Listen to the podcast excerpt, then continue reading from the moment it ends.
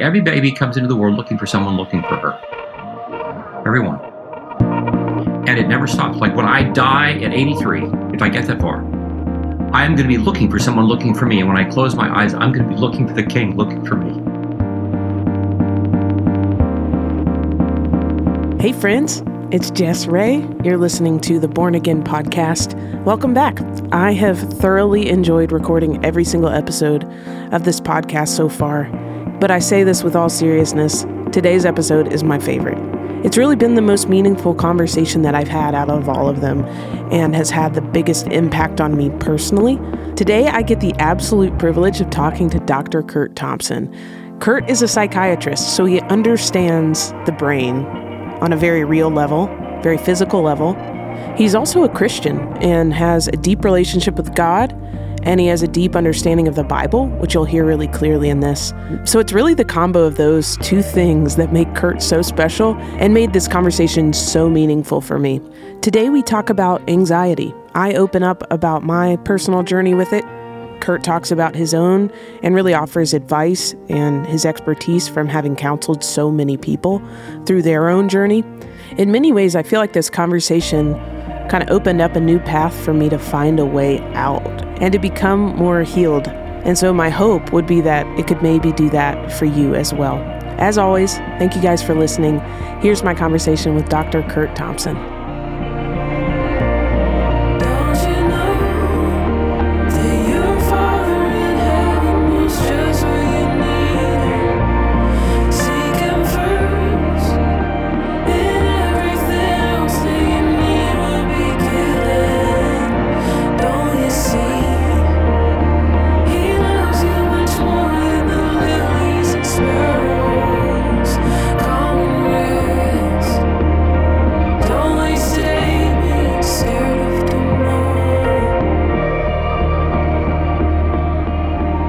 Hey, everybody. Welcome back to the Born Again podcast. Today, I've got Dr. Curt Thompson with me, and uh, he's a, a psychiatrist and an, a Christian author and speaker, making him this very interesting combo.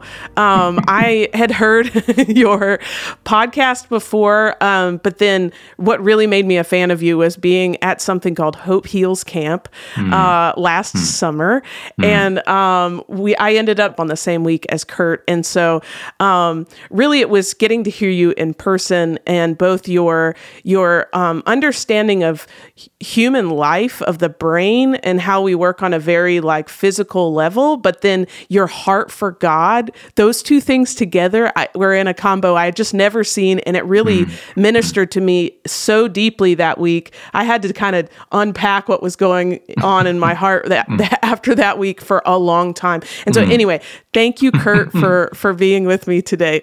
Man, Jess, first of all, I'm thrilled to be having this conversation with you.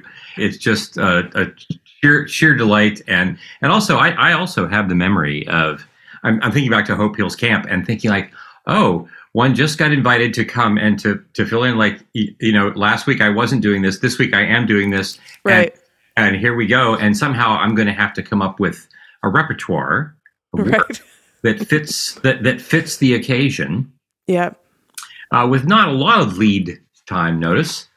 And I just remember being really moved by your work and your music and so really uh, thrilled to I think this is the first time we've had a chance to talk since then. Yeah. Yeah, yeah it so is great to be back. Yeah, and, and really to give our listeners just a um, just a little uh, explanation on what Hope Heals Camp. That's that's mm-hmm. Katherine and yeah. Jay Wolf, who yeah. run basically a slice of heaven on earth. Uh, that is Hope Heals Camp. In the summer, it's a camp for. Uh, individuals with disabilities and really the, the families their whole families um, and uh, gosh there's a there's a talent show that was the second or third night. I don't know. I mean, just tears. Dude, I mean, I'm oh my gosh. Oh my gosh. Yeah, it's just yeah. Yeah, it was one of the yeah. most special things I I've ever been a part of, and uh, really was was so neat to connect with Curt there. And um, so, uh, just to give you more, Curt, just to fill you in, you may know, but uh, for our listeners and whatever, just to give yeah. to frame up um, our conversation. Um, I put out an album last year called Born Again. Um, mm-hmm. In a lot of ways, I didn't really even care for that phrase anymore, um, but mm-hmm. was on my own journey of really um, kind of rediscovering uh, that there's something so core to Christian faith that even with all that I've wrestled with over the past few years, I have not been able to turn away from Christ and uh, the way that He's at work really in in the world over a long stretch of time. We're in a tough moment in the American church and stuff, but um, really wrestling with all of that and reclaiming, wanting to reclaim that word and and really just uh, stick stick in it in my faith. Um, and so this whole podcast that I've released with the record um, is just conversations, um, kind of inspired by the the 10 songs that are on the record. So six have come out, or six or seven have come out. And then um, we've got a couple more conversations to have. And so the conversation or the song that um, that this one is paired with is a song called Lilies and Sparrows, which is really almost verbatim Matthew 6 and just the idea of, of worry. And um, I personally have had uh, just, um, I've dealt with a lot of anxiety over the past few years and only in the past year or so been able to acknowledge that or understand okay that's what's happening with you know my heart racing or kind of the way that my body feels a lot of the time mm-hmm. um, just finally being able to even put language around it and and all of that so i know that that's the um, experience of a lot of uh, listeners. Um, and so, so yeah, just to give it, my audience is generally followers of my music, um, who I would say are somewhere in the faith reconstructing space, maybe have, you know, struggled through the past few mm. years, but are really mm. trying to hold on to their faith and their mm. relationship with God, um, hmm. even though it's taking some revision maybe over the past few years. Um, and so, yeah, so I really wanted to kind of zoom in on the idea of um, or really just get your thoughts on like i think i just feel like i'm so happy that i get the chance to just be like what the heck is going on not that you have all the answers but mm. what's going like mm. are you seeing the same thing where just like there's this epidemic of anxiety and specifically maybe it's an older generation thing but like what is happening to my generation and mm. and even younger than me what is going mm-hmm. on what do, what do you think is at play there yeah well, uh, you know, Jess, I I, think um, uh, you. Uh, I, I really appreciate your reference to Jesus' words from the gospel, uh, because I think the first thing that we uh, can acknowledge uh, is that we are in good company when it comes to people who are anxious. Mm. we aren't the first people to be anxious. Um, to be human is to be anxious.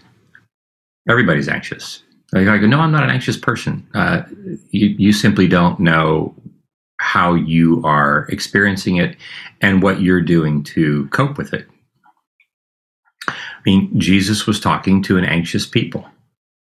That's why he had to talk about anxiety. Don't be anxious. I mean, he's saying that because people are anxious. Yeah. And we've and we've been anxious from the third page of the Bible forward. We're we're an anxious lot. Um, and so uh, here's the other thing I would say, uh, and, and, this this is my take on it. I mean, I, am not uh, a sociologist. I'm not. Um, I'm not an epidemiologist, um, but but I will say this. Um, I mean, I I uh, the the work that I do has me uh, waist deep in anxiety all day, every day, and it's not just mine. Like, and, and I'm like I'm an anxious dude, right? um, we, and, we'll, we, we, maybe we'll come back to that in just a moment. But I think here's here's one thing I would say, just just off the top of my head, I have, I have two two things that I would, would, well, three things that I would say. The first thing is that anxiety fundamentally, for uh, human experience, anxiety is fundamentally and at the end of the day is a function of the degree to which there is any part of me that believes that I am living in isolation. Hmm. That's fundamentally it. It's that simple. And it is that um, significant in that uh, what I do in response to my the parts of me that believe I am alone. And uh, here we are reminded of the second page of the Bible, where we hear the one of the first primal mandates in the creation narrative that it's not good for the man to be alone. It's like like this is not a good thing. And you get to the third page of the Bible, and it just becomes the march of greater and greater aloneness from the time that the snake and the woman have the conversation. Just aloneness keeps happening, right? Yeah. Over and over and over again. Uh, and we could, you know, we could talk about that forever and a day. And all that is to so that is to say is that we've been at this alone thing for a long time. Mm. But the other thing that we uh, have been doing is that we've been constructing ways to uh, distract ourselves from it. And so we find ourselves now at a point where, uh, and we might say, well, this this generation, Gen Gen Z, is whatever the next iteration of the generational measure, measurement, what, what letter of the alphabet we're going to use. Um, uh, like is more anxious than you know, and, and I would say like not really. Yeah, it's not that they're more anxious. It's just that their anxiety has uh, we we have kind of maximized our coping strategies. Wow. And, and and now the curtain is being pulled back on what has been there all along. Now there are some things I would say that we do that uh, do not help us. We don't help ourselves. And let me first say that I am not a luddite. Um, but uh, if I were uh, made emperor of the world, and, and, and, and my wife Phyllis would tell you that it would be a really good idea that that never happen. That would be oh, a really, it would be a really, would be a really bad idea. And she's I would agree, and she's, I, she's I, probably right. and I and I would agree with her. Uh, but the first thing, and, and here, you know, you're uh, again. I'm going to sound, I'm, I'm, I'm going to sound like a like a whack job. But I'm, I like the first thing that I would do would be that I would uh, rid the planet of all social media. I might, I might even be tempted to get rid of the internet.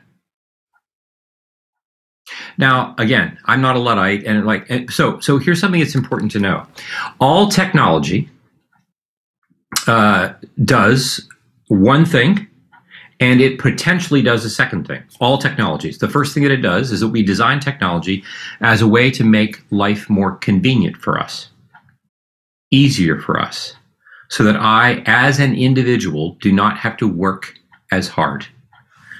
And there are certain things that we would say, we, we look around us, there are all kinds of ways in which we would say, oh, this is a good thing, right? Life is more convenient, it is easier. I like indoor plumbing right? Totally. um, but the second thing that it can potentially and almost always does is uh, not, not always, but almost always does, is that it potentially uh, makes it possible for us to be further and further apart from one another. Convenience always carries with it the possibility of greater aloneness. Wow. That's what the supercomputer that you hold in your hand, called a cell phone, does. It makes life more convenient and it actively separates us while actively enabling it. It helps us practice becoming more easily destructible. Uh, I don't. I, I, I. It becomes hard, harder and harder for people to do long tasks over longer periods of time. It's harder to do it because I am actively training my brain to be unable to pay attention to things for long periods of time. I'm yeah. actively tra- now, and so uh, we would say that uh, one thing that our technology does is that it is adding to our uh, payload of anxiety. Because now I have less and less practice at having a face to face conversation with you. Instead, I'll just text. And in fact, I will text something to you that is hard for me to say to you face to face because I'm too anxious. Yep. But the very fact that I have to text reinforces my anxiety about having a face to face conversation with you. It's like what all addictions are like. Mm. So when we say, are we more anxious? I would say we're not necessarily more so, but we are practicing becoming better at it.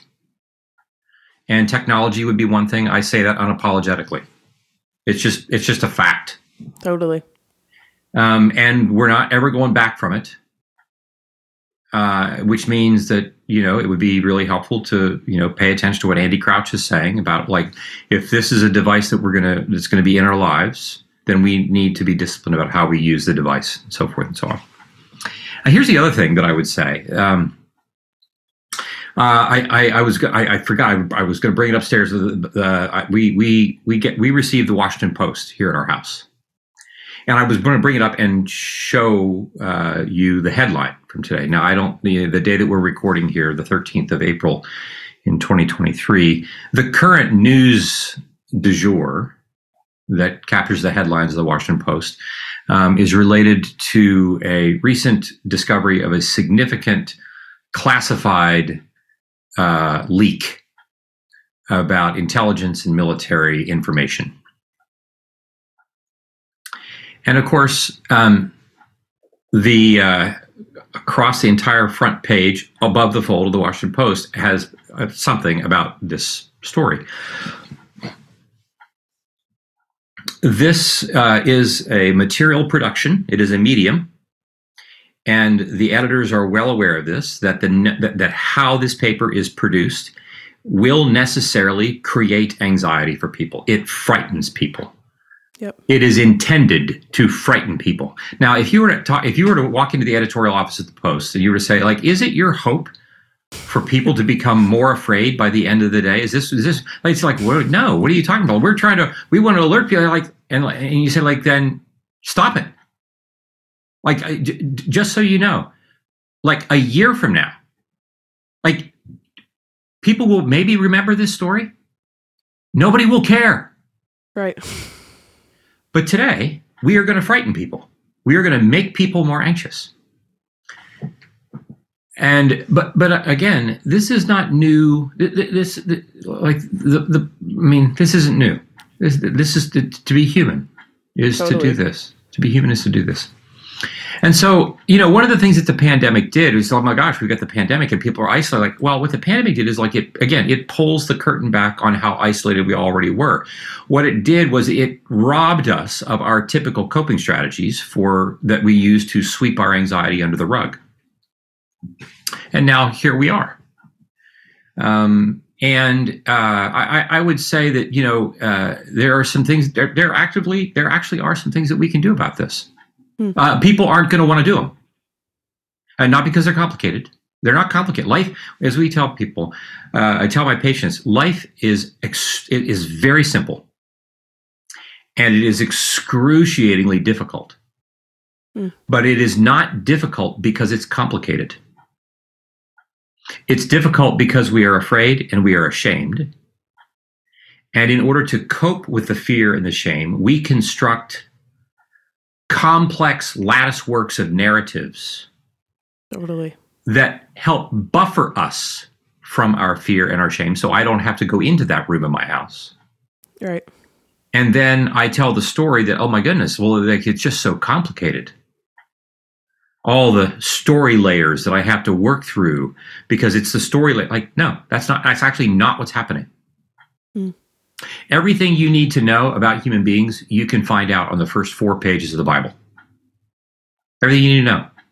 Like, nothing's new under the sun after that. It's who we are. Yeah.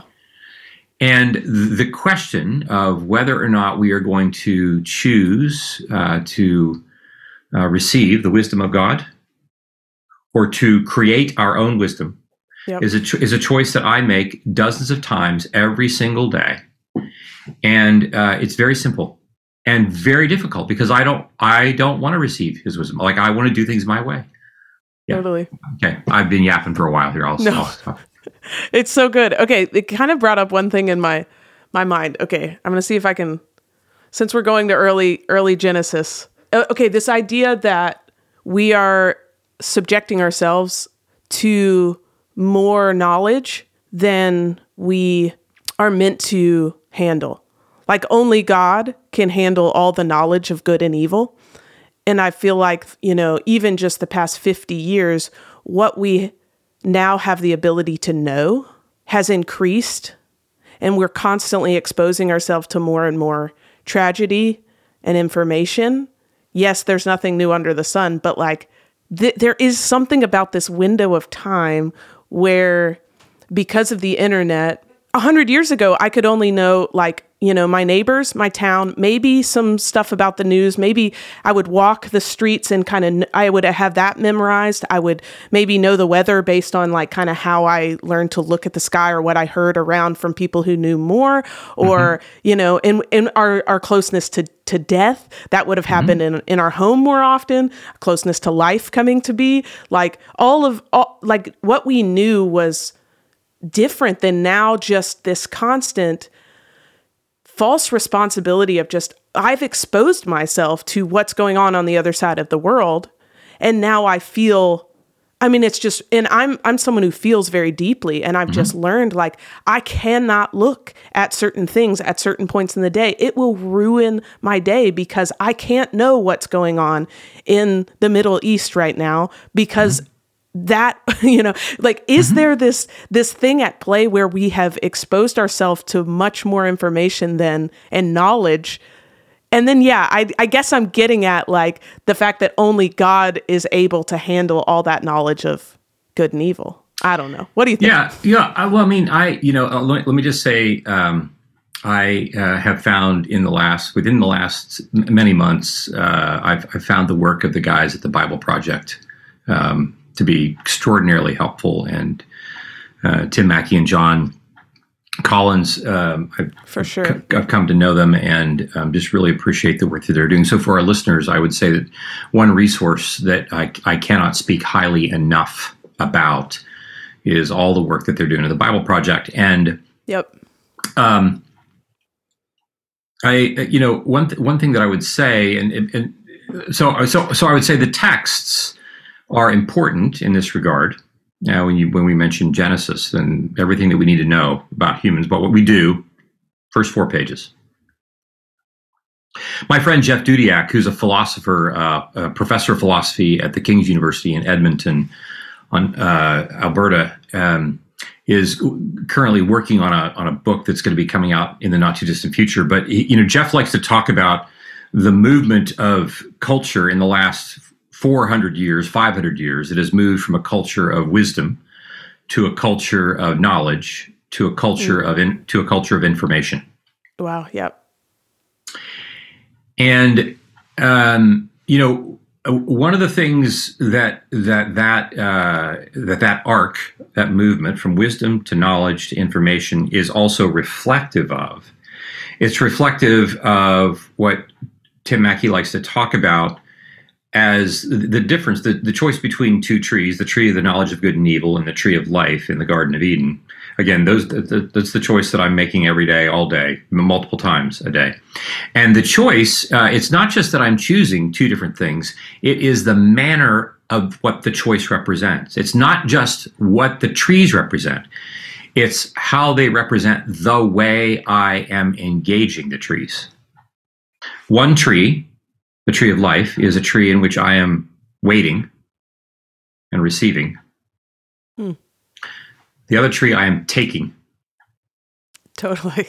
I'm taking yeah. on my terms. And here's the thing. Um, you know, I, I, I invite readers to consider that the conversation that the woman and the snake have in the garden is not a neutral conversation. It's not a simple matter of they're exchanging facts and in the privacy of her own mind, she deduces that, oh, the tree of knowledge is good. You know, it's beautiful. It's good for wisdom. It's good for power. It's good for nourishment, all these things. And so I'll take that as if somehow like I've never thought of that before. Right. Right. This is just, we're just, we're just laying just the facts, ma'am. We're just, we're just looking at the facts. I, I, I think we, we witness that the, the, the conversation itself that the snake has with the woman is a wounding conversation. And by the time she gets around to taking from the tree of the knowledge of good and evil, um, it is as much a coping strategy for her own distress as it is a simple decision between two trees. And I I think that when when we look at it's interesting enough, right? When when the, the first wound in the Bible takes place one page earlier. Right? Adam didn't ask for, you know, major surgery, but there you go, right? He he just like gets you know soporific in the afternoon, and next thing you know, he wakes up with a chest wound. I mean, it's like like what what what the heck? Where'd this thing come from? Man, is that sore? And the next thing, right? But but the thing then that just like you know comes into his view is poetry and song, right? Just nothing. But, and so there is a wound that takes place on the second page of the Bible that God inflicts. Mm. But it is the intention of the wound is for the creation of further beauty in Wow. the world. One page later, there's a different kind of wound that is taking place, Wow. but its intention is for a wholly different purpose. It is for it is for disintegration. It is for devouring. And and so I I I, I think I, I think this is this is the, the, like it. every, This is so everything everything that we're doing. So when people walk into my office, like Mm. it's not just what's wrong with you. The question is always what happened to you. What is the wound? Mm. And what was the intention of the wound? And we all have them. And we live in a culture in which I just have, like, I, I've got all kinds of options for the tree of the knowledge of good and evil at my disposal to pick from to cover my wound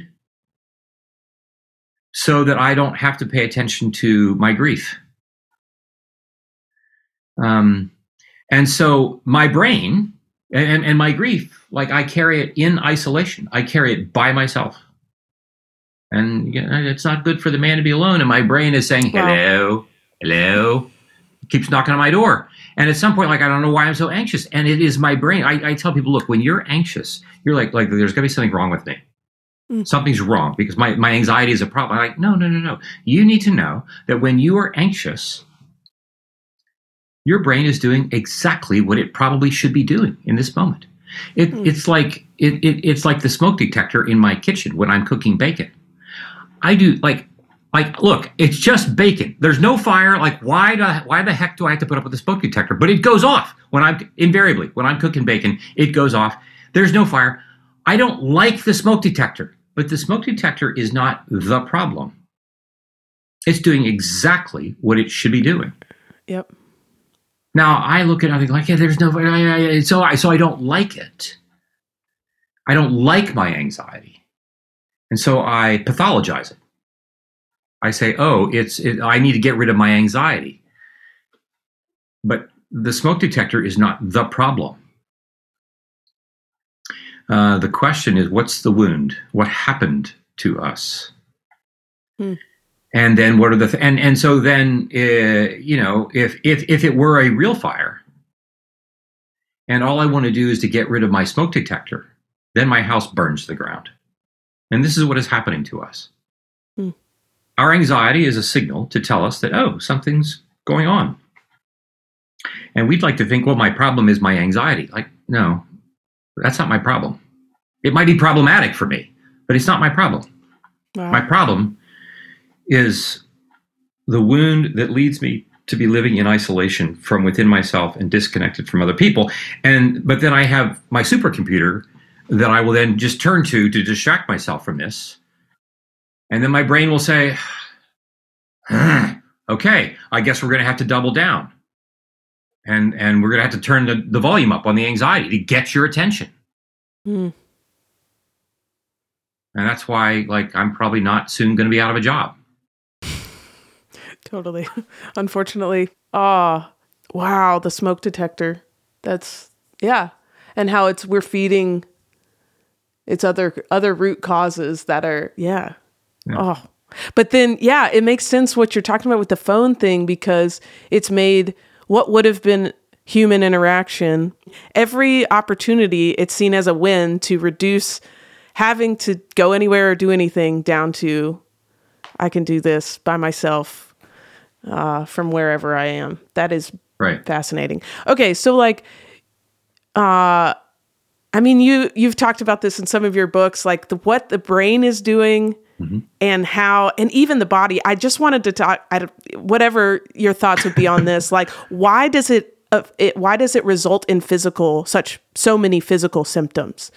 People just, I mean, grown adults, panic attack, you know, fetal position in public, or, you know, for me, it's been my heart just right. racing heart, uh, just tension in our body. Like what what's happening there? That something that seems emotional is having such an effect on our physical bodies. Well, I mean, I, I would say that even that we ask the question in the way that we do, and and this is a common question. Like, how is it that it's like like why? I mean, this is a question that is commonly asked of me. Like, dude, like yeah. like what's what's with the amount of panic events? Like, I'm just like I was there sitting at my desk, and the next thing you know, like I'm breaking out into a cold sweat and I'm I'm I'm I'm getting dizzy. Like I don't know where this is coming from. Like, you know, do I have a tumor? Is there? So the question is reasonable. It's it's completely reasonable. It makes complete sense.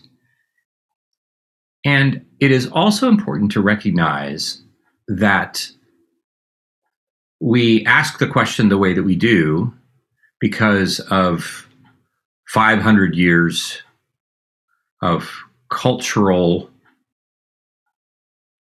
development that has trained us to believe that the body is a thing that we own and operate. It's kind of like my car or my cell phone. It is a thing that I own. It is a thing that I have. Uh, Charles Taylor coined this, uh, the, the, the Canadian philosopher coined this phrase, expressive individualism, uh, that has now become, you know, uh, a, a, a, phrase that defines our moment. Um, we, so you combine modernity with the Enlightenment, and our sense that we should be self determining. And we have now highlighted it, and, and we then uh, especially distill that in particular categories, sexuality not the least, in which we understand everything that is of the material universe to be a thing to be used, to be manipulated as I want to, including my body. And my sense of myself is reduced to or compartmentalized largely in the category of my current felt sense of what I feel. And the church has followed suit in the sense that we have now separated spirituality, a thing called spirituality, and we put that in some category that has to do with my inner life or what I think or what I pray or what I feel. And the material world, you know, the more and more that we can describe the material world, you know, on our terms, the less and less space in the material world God occupies. And so everything that is spiritual is kind of pushed to the margin in some abstract category and the material world is there for us to use as mm. you know as the object of my expressive individualism you see where this goes you combine that with a supercomputer and now i understand that happiness is something that i like I have to decide what that's going to be. I have to create it. I have to maintain it. It is up to me to do this. Mm. And if that's not happening for me, then I need then something in the material world needs to change to meet my terms in order for me to be okay. And this is just the third page of the Bible being replicated in on, you know, an infinitely large scale. Wow right? She's not okay, and she's going to take from the material world, and she's going to have the material world do for her. She's going to decide what her destiny is going to be because she's now in isolation, cut off from her husband, cut off from her God, and now she's left to figure this out by herself. So we're just kind of like on a much bigger stage, like replaying Genesis 3 over and over and over again. Totally. Wow. And one of the ways that this gets worked out is that I see my body. Like I don't when I think of myself, I don't think of my body. I think of my body as I think of my it's like my coffee cup. It's not the essence of me. But if we go to the second page of the Bible, what do we see? We see that and the Lord God formed the man from the mud of the earth. And he breathed the breath of life into man's being, into man's lungs, and man became a living being. The ark of the Hebrew Bible, in the compendium of the Hebrew Bible, uh, a soul was something that we are, not something we have. Things shift a bit in the New Testament letters when Greek the Greek language and the Greek philosophy is like shaping some of that, in which the soul is something that we then have. But my body, my material, that that's somehow not as important, despite what we actually read in the New Testament. Hmm. And so when we say I'm having a panic attack, like why is it my body? Like, well, because your soul is being affected. Well, wait a minute, that's not my that's not my soul. It's soul is my body. No, no. If you read the second page of the Bible, you will see that your body is every bit a part of who you are, and it is a thing that you have been given. You didn't make up your body. You didn't like like this. This is this, and of course, this is hard for us because it's it's pretty undeniable that like I come with this package. I come with this body. I didn't make this. For you have made us, not we ourselves. And when my, uh, you know, when I'm tired, I'm less patient. And you right. think like, well, Curt, I think you need to pray more. Like, no, I need to go to bed you know, when my wife is hungry, she likes like like Curt. I gotta just say two words: yellow alert. I'm like, okay, like where is the nearest restaurant? Where is it? Like, right? And, and, like, but you see what I mean? I, I realize that I'm, totally. I'm, I'm, being I'm being long winded about this, but I mean, but but again, the point is, no, it's awesome. That, that, like we can we can we we imagine like what's wrong with my body? Like, well, wait a minute. Like it's because that you even think about your body as a thing that is separate from you that you're even asking this question in this way. And and we'll say one more thing. My I'm sorry. I'm so sorry. No, you're you're killing it. Keep going. my and, and and my sense of this, my sense of like that I am this silo that has to figure these things out. I'm sorry. Like I come by it honestly. I mean, this is the Kool-Aid I'm drinking. Right. Right. I, I don't I don't come into the world like we like to say, right? Every baby comes into the world looking for someone looking for her. Mm. Everyone. And it mm. never stops. Like when I die at 83, if I get that far, I'm going to be looking for someone looking for me. And when I close my yeah. eyes, I'm going to be looking for the king looking for me. But then we are but then we are trained A to believe that like nobody's looking for you. Mm. This is not done explicitly. Look, evil is the second smartest force on the planet. Far smarter than me, far smarter than like like it's it's super smart and it's super subtle. Nobody's going to come to me and say, "Well, I mean, for some of our listeners, people will, will have come to them and say, like, we don't want anything to do with you. You're unwantable." We will have there are listeners who, for whom that has been their experience. For mm-hmm. many of us, that's the message that we carry, although the delivery of it has been far more subtle. It's not explicit, it's implicit, but that's what I carry with me. I'm not wantable. And so I don't like there's the like I'm looking for someone looking for me and it's not happening and there must be something wrong with me for even wanting this and so I'm going to I guess I'm going to have to figure this out on my own. But it's not good for the man to be alone. Mm. And this is why I mean the gospel uh you know, uh, Lesslie Newbigin likes to he he talks uh, uh, and he's got. I mean, this is a guy who would who would have the authority to do this. You know, when he talks about Eastern religions and gurus and so forth, he said like if you're a, if you're a Hindu, like the guru doesn't go calling his disciples. The disciples have to go find the guru. Like we have to go right, and this is what we've been doing as human beings. We're like we're going looking for God, and the difference with the Hebrew and the Christian story is that God comes looking for us. God comes looking for us. Yep. And so my, the, the function of what I want to do with my anxiety then is also going to be a direct function of the degree to which I am connected to other people. The degree to which I'm being deeply known by other people. It is not just a matter of like, oh, okay, I've heard this. It's about isolation, and now I have to go figure that. No, uh, I am going to. It's going to require me to be in community, which is why, you know, the whole notion of deconstruction you know, one of the reasons why it's such a big deal is uh, because sometimes we still like when, when we even talk about when one says I'm deconstructing my faith. I, I would just want to say like first of all like there's no such thing as faith per se. Like yeah, I, I get it. There is it's a, it, it, it's an abstraction and we use that to talk about like. But in some respects, like faith is uh, is a euphemism for my relational trust in some other human being ultimately Jesus. And like, so we can't talk about deconstructing faith without talking about what's this what's the what's the status of my relational capital what's the nature of my relationships hmm.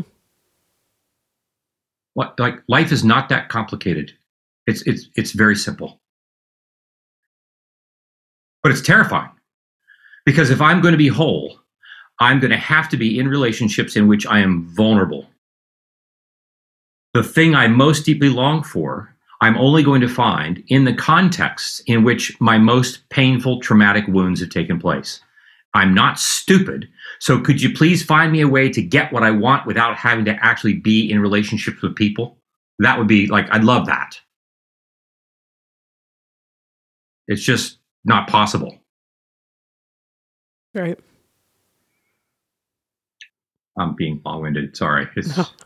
Stop apologizing. It's just it's it's so good. It's straight gold that you're yeah, thank you.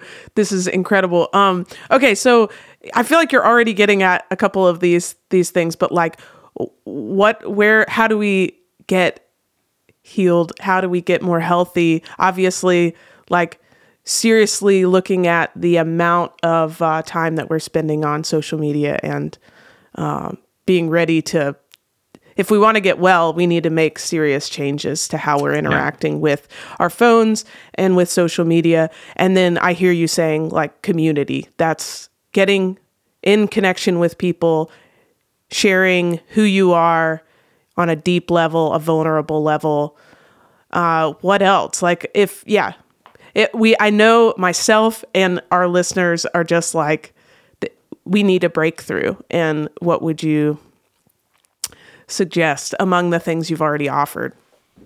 Well, I mean, I, I said earlier in our time together, uh, I, and I, just want to highlight that the things that I've already offered, um, I don't doubt that our listeners might, many, if not all, would check the box and say, "Yeah, I agree with that. Agree with that. Agree with that."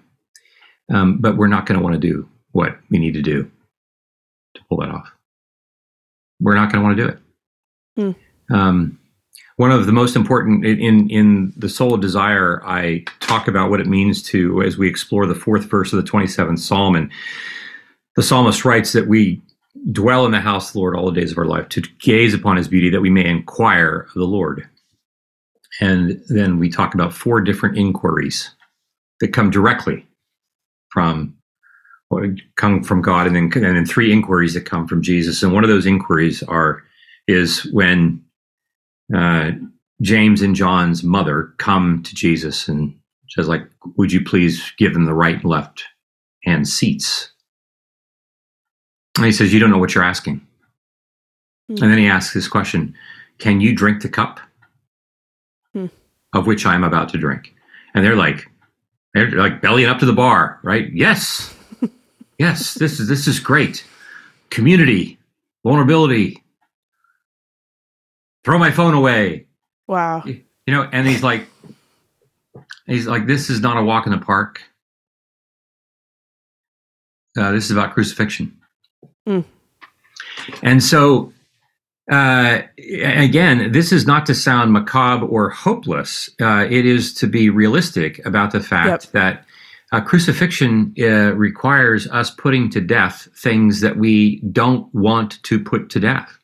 And so, th- th- so this is the thing. Like I, I would say, I, I, I say to my patients, look, it's okay. Like you don't have to do the things that I'm inviting you to do. Like it's, it's okay. I don't need to keep taking your money. You don't need to keep paying me. Like it, it it's okay. But I don't have something else to offer to you. Right. If you want your life to be different, you're going to you're going to suffer. Mm. You're going to drink the cup of and and and for some of us, that suffering is uh, can amount to the pain of the fear that I'm going to have to walk through when I contemplate. I'm going to I'm going to tell Jess my story, and I'm scared to death to tell you my story, and that's a painful process. Yes, it is, and Yeah. it is the only way. Like we'd like to have life and then Jesus added onto it. I don't want the cross. I don't. I don't. I don't want. I no. I don't. It's. I. I, I want the tree of the knowledge of good and evil. I want convenience. And, and I'm not and, and like and I'm I'm speaking as like the chief among sinners. Like I I am I am professional grade sinfulness. Um, so so I would say, but I mean, just practically speaking, if you wanted to do this, I mean, and there, are- I, I my, my I certainly I'm not the only resource. I mean, there, I would say, uh, uh, if it comes to uh, if you if you're if you're willing to consider uh, offloading the uh, the way that your technology is uh, imprisoning you, um, I think that Andy Crouch's work is a great resource. Right, so the TechWise family is is one resource. He's written Yep. uh, the life that we. Oh, what's his most recent book that came out about a year ago? The life we've always wanted. I think. In other words, an, another. an- so Andy Crouch's work is really great. If it comes to like, Yep. oh, we're going to take that part of our life seriously. Um, if we're going to take seriously the work of community, um, you know, I've, I've got some resources in, in the in the books that I've written and in the work that we do at the Center for Being Known, which is this little nonprofit that we have that helps get cohorts of confessional communities off the ground, where you can have a space where you begin to come and reveal your story, where you're not by yourself. That's that's a resource for that. When it comes to immersing ourselves in texts, uh, taking refuge in the Word, I would highly recommend the Bible Project. Uh, when it comes to uh, the practice of, uh, it- when it comes to spiritual practices that can help support this process of being formed in the image of the King, um, I recommend John Mark Comer's work and Practicing the Way. Uh, so, I mean, those are some resources right off the top of my head Yep. that I that I can that I can think of. Um, but but one thing that all of these particular resources share in common is that they uh, will invite our listeners. I mean, what they're going to have to do, which I'm, it's hard to do. It's gonna we're going to have to slow our pace to that of God.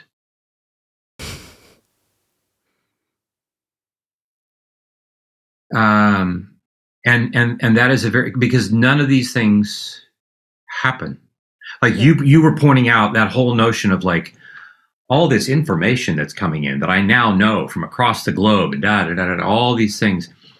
Um, with this subtle implicit message behind it of you can and should be able to incorporate all this.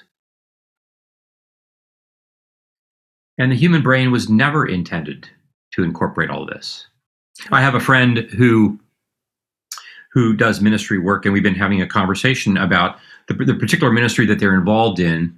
Uh, soon is going to have the potential to expand, like in a really serious way, uh, to the point where it would have outreach that would cross. I mean, uh, cross into all all all kinds of political and national lines. It, it, it has a potential for expansion. And this person was talking about their anxiety, about their felt sense of responsibility for Mm. all of this, for, for this thing. And I said to my friend, it's important for you to know you're not responsible for that. You're responsible for the six to 12 people that are in, that, that you have your most deeply connected relational uh, connection with. Yep. And that's that's literally all that you are engaged with. Like you're not engaged. You're not engaged with three billion people. Like that's not your like that that's not real. Evil would love for us to believe that it is. Hmm. Yeah, you know, another one of my uh, current uh, uh, meals that I uh, eat from as spiritual formation is the, the online TV series, The Chosen. And um, you know, so, so the Bible Project and The Chosen, I'm good to go. Love And it. yeah, and and and and and Jess Ray's music, right? So it's, it's all it's, it's all good. So um, one of the things that you see in in The Chosen is like, you know, Jesus is driving people nuts with his pace. Like even Peter's like, like we got like like when is this gonna like like they're right. Yep. and and you do get the sense uh, this I think that Jenkins is doing a really brilliant job that the, the Jonathan Roumie the character who plays Jesus really delivers this notion that he's really just paying attention to what is in front of him. Yeah. You don't get the idea that Jesus is like planning for scaling his church. Right. There, there's no sense that like he's thinking about this. He is where he is, the only place he can be. And I have a world, you know, I, I have a world that tells me that I should be able to, you know, be everywhere all at once. Um, because this is the tree of the knowledge of good and evil, right? Mm. I take power, I take beauty, I take, I take, I take, I take knowledge, I take wisdom, but I, but I'm, I'm taking it. It's on my terms. Right. And so it's like a child, an infant, uh, putting on adult clothes and then trying to walk around, or a, you know, a, you know, a six-year-old getting into a car with the keys. Like I'm going to take this. I'm going to like, and and and and then we see what happens, Right. as opposed to waiting for God to clothe them, waiting for God to grow them up. I don't, you know, I'm, I'm, and yeah. Curt. Oh, it's such yeah, it's such wisdom, such um I don't know. I feel like I came with, uh, to you with like questions about this big and you were able to just kind of go like, "Okay, let's let's zoom out there because, you know, this is this is personal to my own life. I know I I feel like I was able to come at it in a similar way to a lot of maybe where our listeners the questions they might ask. But to think biblically about this, to go kind of back to Genesis, to go even back 500 years and understand the things that have brought us to why we're even asking these questions and seeing and seeing things backwards mm-hmm. um, or missing whole pieces of the mm-hmm. conversation. Mm-hmm. So thank you for just the really like absolute pure gold that you offered. I just am going to have to. It'll take me probably a while to even dig into I feel like some of the places my brain was at in this past 45 minutes. So I just want to say thank you. Um also um, you've just given us like a platter of really great resources that um, I I have read or listened to a lot of what um, Curt has just um, suggested. So you know, back back up the recording and just um, write down those all those names. Um, I do just want to point people to because I feel like what we got here with you, Curt, for this little blip of time was just like a a flyby of just because I can I heard things that are in your books like in the way that you're able to share. So I'm just like if you guys enjoyed Curt's just who Curt is today, um, then please just go listen to um, Being Known podcast. Um, it's uh, an, an incredible resource where you work through really a lot of your your books, um, uh, but in conversational form. Um, and then yeah, three three incredible books from Curt Thompson: Anatomy of the Soul, Soul of Desire, and Soul of Shame.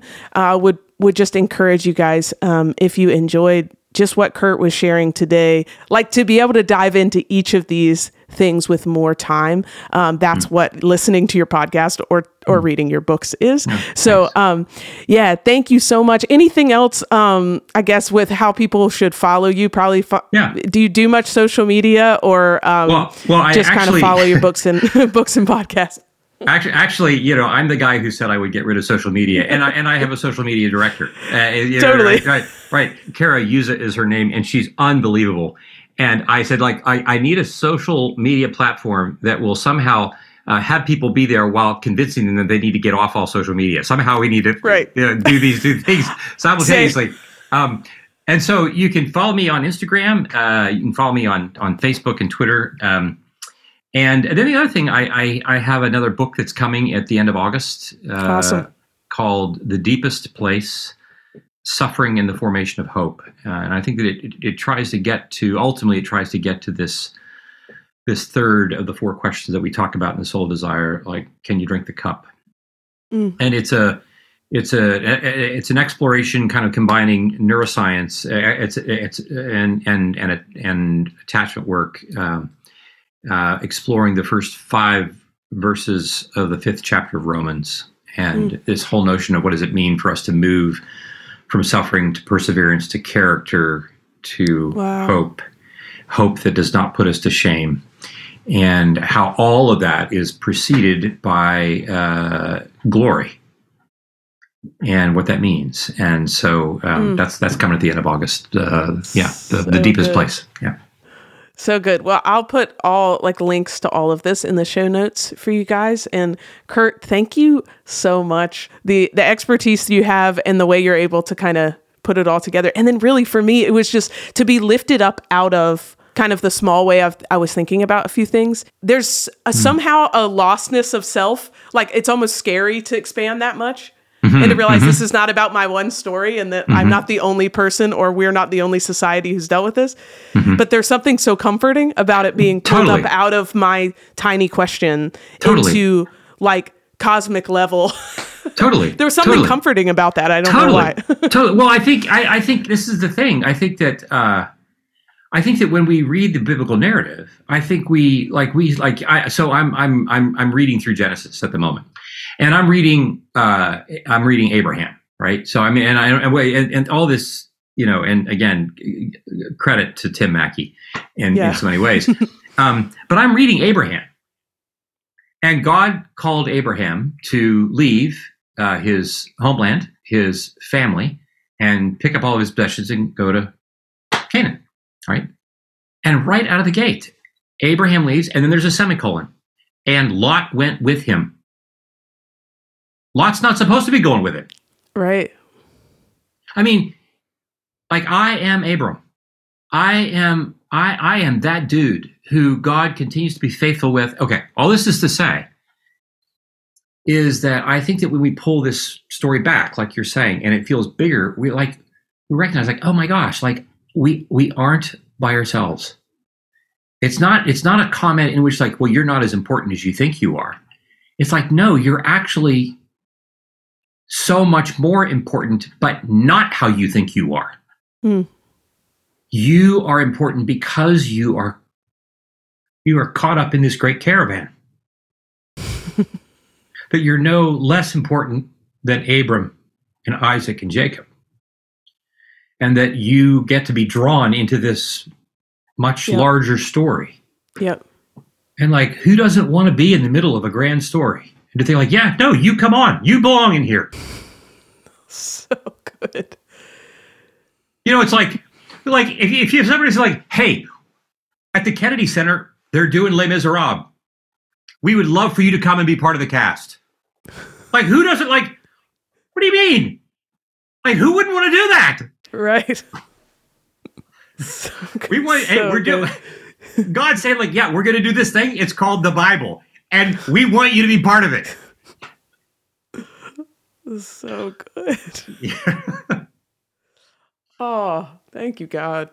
right on. Right on. Curt, bless you. All right, my friend. Thank you. You too. You're welcome. All righty. Have a wonderful rest of your day. Appreciate You you. too. All right. We'll see you. bye bye.